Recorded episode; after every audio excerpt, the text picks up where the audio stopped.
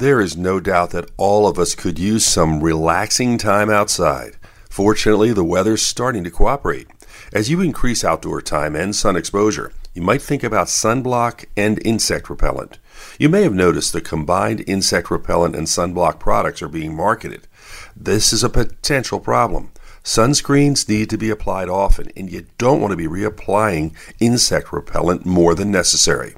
It's best to keep these separated. One other key point the difference between sunblock and sunscreen. Sunblock is the goal, but sunscreen is what we get. Be smart out there. With your health, I'm Dr. Brian McDonough on 1010 Wins.